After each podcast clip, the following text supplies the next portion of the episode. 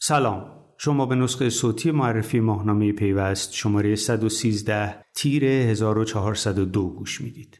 من میسم قاسمی هستم و اینجا استودیو پیوست.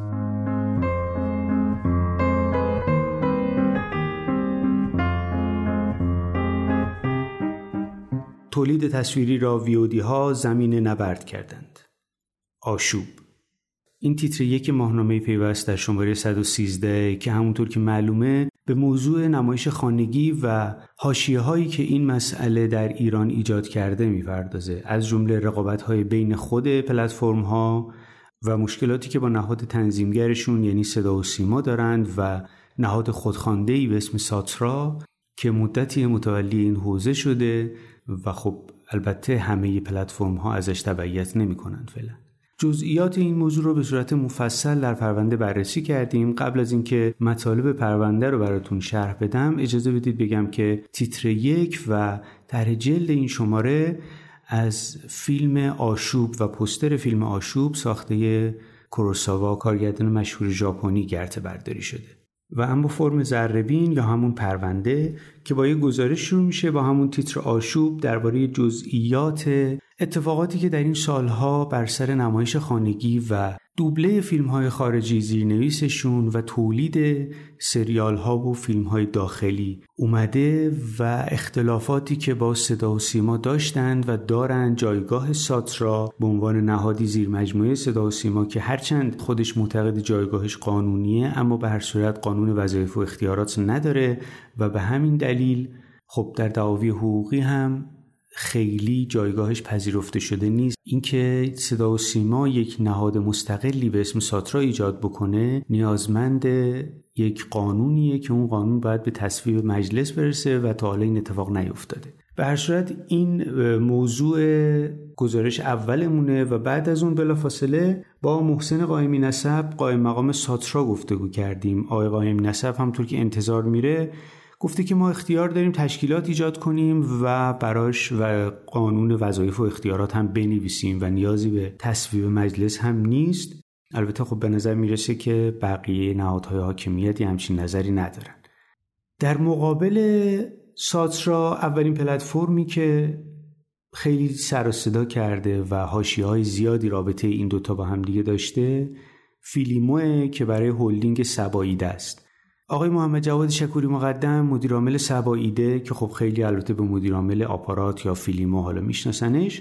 به ما گفتند باید بپذیریم فضای تولید محتوا در کشور تغییر کرده است. آقای شکوری مقدم میگه که رابطهشون الان با ساترا خوب نیست اما ترجیح میدن یه رابطه کجدار و مریضی داشته باشند و خیلی هم تقابلی نباشه.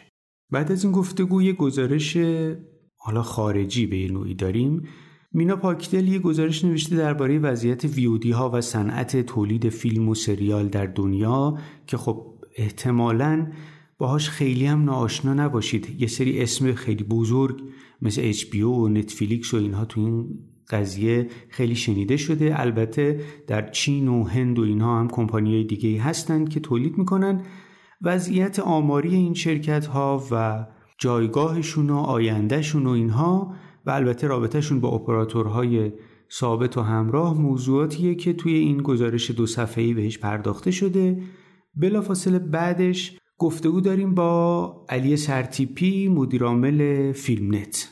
آقای سرتیپی که رئیس انجمن VOD هم هستند خب طبیعتا خیلی الان با ساترا رابطه دوستانه ای ندارن البته دشمنی هم نیست. ایشون معتقدن ناظر پلتفرم ها نباید رقیب آنها باشد. اینم یه نکته ایه که ویودیا خیلی بهش تاکید می‌کنن. اما در ادامه گفتگومون با امیرحسین اکبری مدیرعامل تماشاخونه رو داریم. تماشاخونه وابسته به آسیاته که آقای اکبری گفتند ساترا یا وزارت ارشاد برای ما فرقی ندارد. تماشاخونه تازه وارد عرصه شده و می‌خواد که حالا سریال و مینی سری تولید بکنه. آخرین گفتگوی این شماره و آخرین مطلب پرونده هم گفتگو با فرزاد آذریپور مدیرعامل هاشوره. شاید آشنا باشید هاشور فیلم های مستند و کوتاه یا به یک تعبیری معناگرا یا هنر و تجربه رو پخش می‌کنه و مخاطب خاص داره تو این حوزه ویودی که البته هنوز خیلی با ساترا سر و کار نداشته و بیشتر کارش با وزارت ارشاد بوده. آقای آذریپور گفتن مخاطبان هاشور سرمایهدار نیستند و طبیعتا یه مقدار با مخاطبان سریال های عمومی که این روزا پخش میشه و تبلیغاتش رو توی سطح شهرها هم می‌بینیم متفاوتن. اینجا می‌رسیم به پایان پرونده. این توضیح رو بدم که برخی از این گفتگوها چون حجمشون زیاد بود و توی شماره جا نمی‌شد متن کاملش رو می‌تونید روی سایت پیوست بخونید.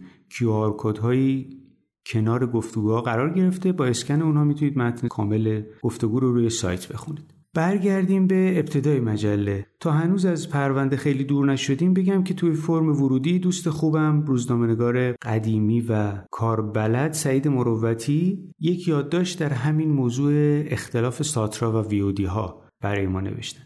و هم با فرم گزارش ماه بعد از مرور اخبار مثل همیشه با یه گزارش شروع میشه درباره سود استارتاپ ها که علی مومنی نوشته.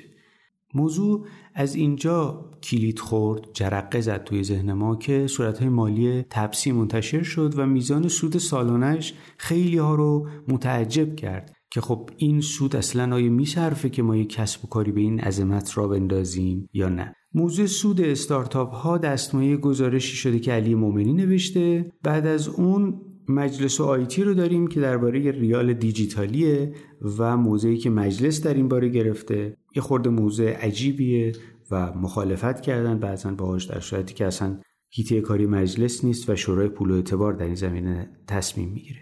خارج از محدوده هم دو تا مطلب داره. یکی درباره تامین آی پی در اینترنت اشیا و بعدی هم درباره هوش مصنوعی.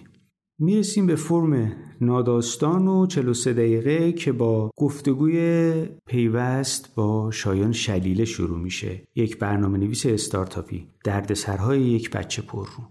این گفتگو که یه صفحه هم از گفتگوهای معمول 43 دقیقه بیشتر شده در ادامه شرکت گردی اومده که دوستان ما سراغ شرکت توسعه فناوری اطلاعات خارزمی که با نماد مفاخر توی بورس هم هست از سختانه تا مفاخر.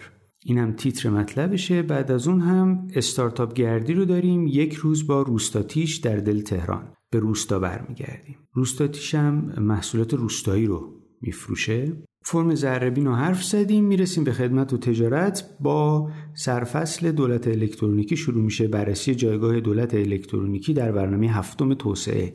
نقشه راه گمشده دولت الکترونیکی. برنامه هفتم توسعه احتمالا می‌دونید که بعد از تأخیرهای فراوان بالاخره به مجلس رفت. بررسی این لایحه و پیشنویس این لایحه موضوع این گزارشه بعد از اون تجارت الکترونیکی رو داریم. مدیر سامانه جامعه تجارت گفته عقب ماندگی هفت ساله شش ماه رفت نمی شود اینم موضوعیه که خب هر دولتی میاد میگه که قبلی هیچ کاری نکردن.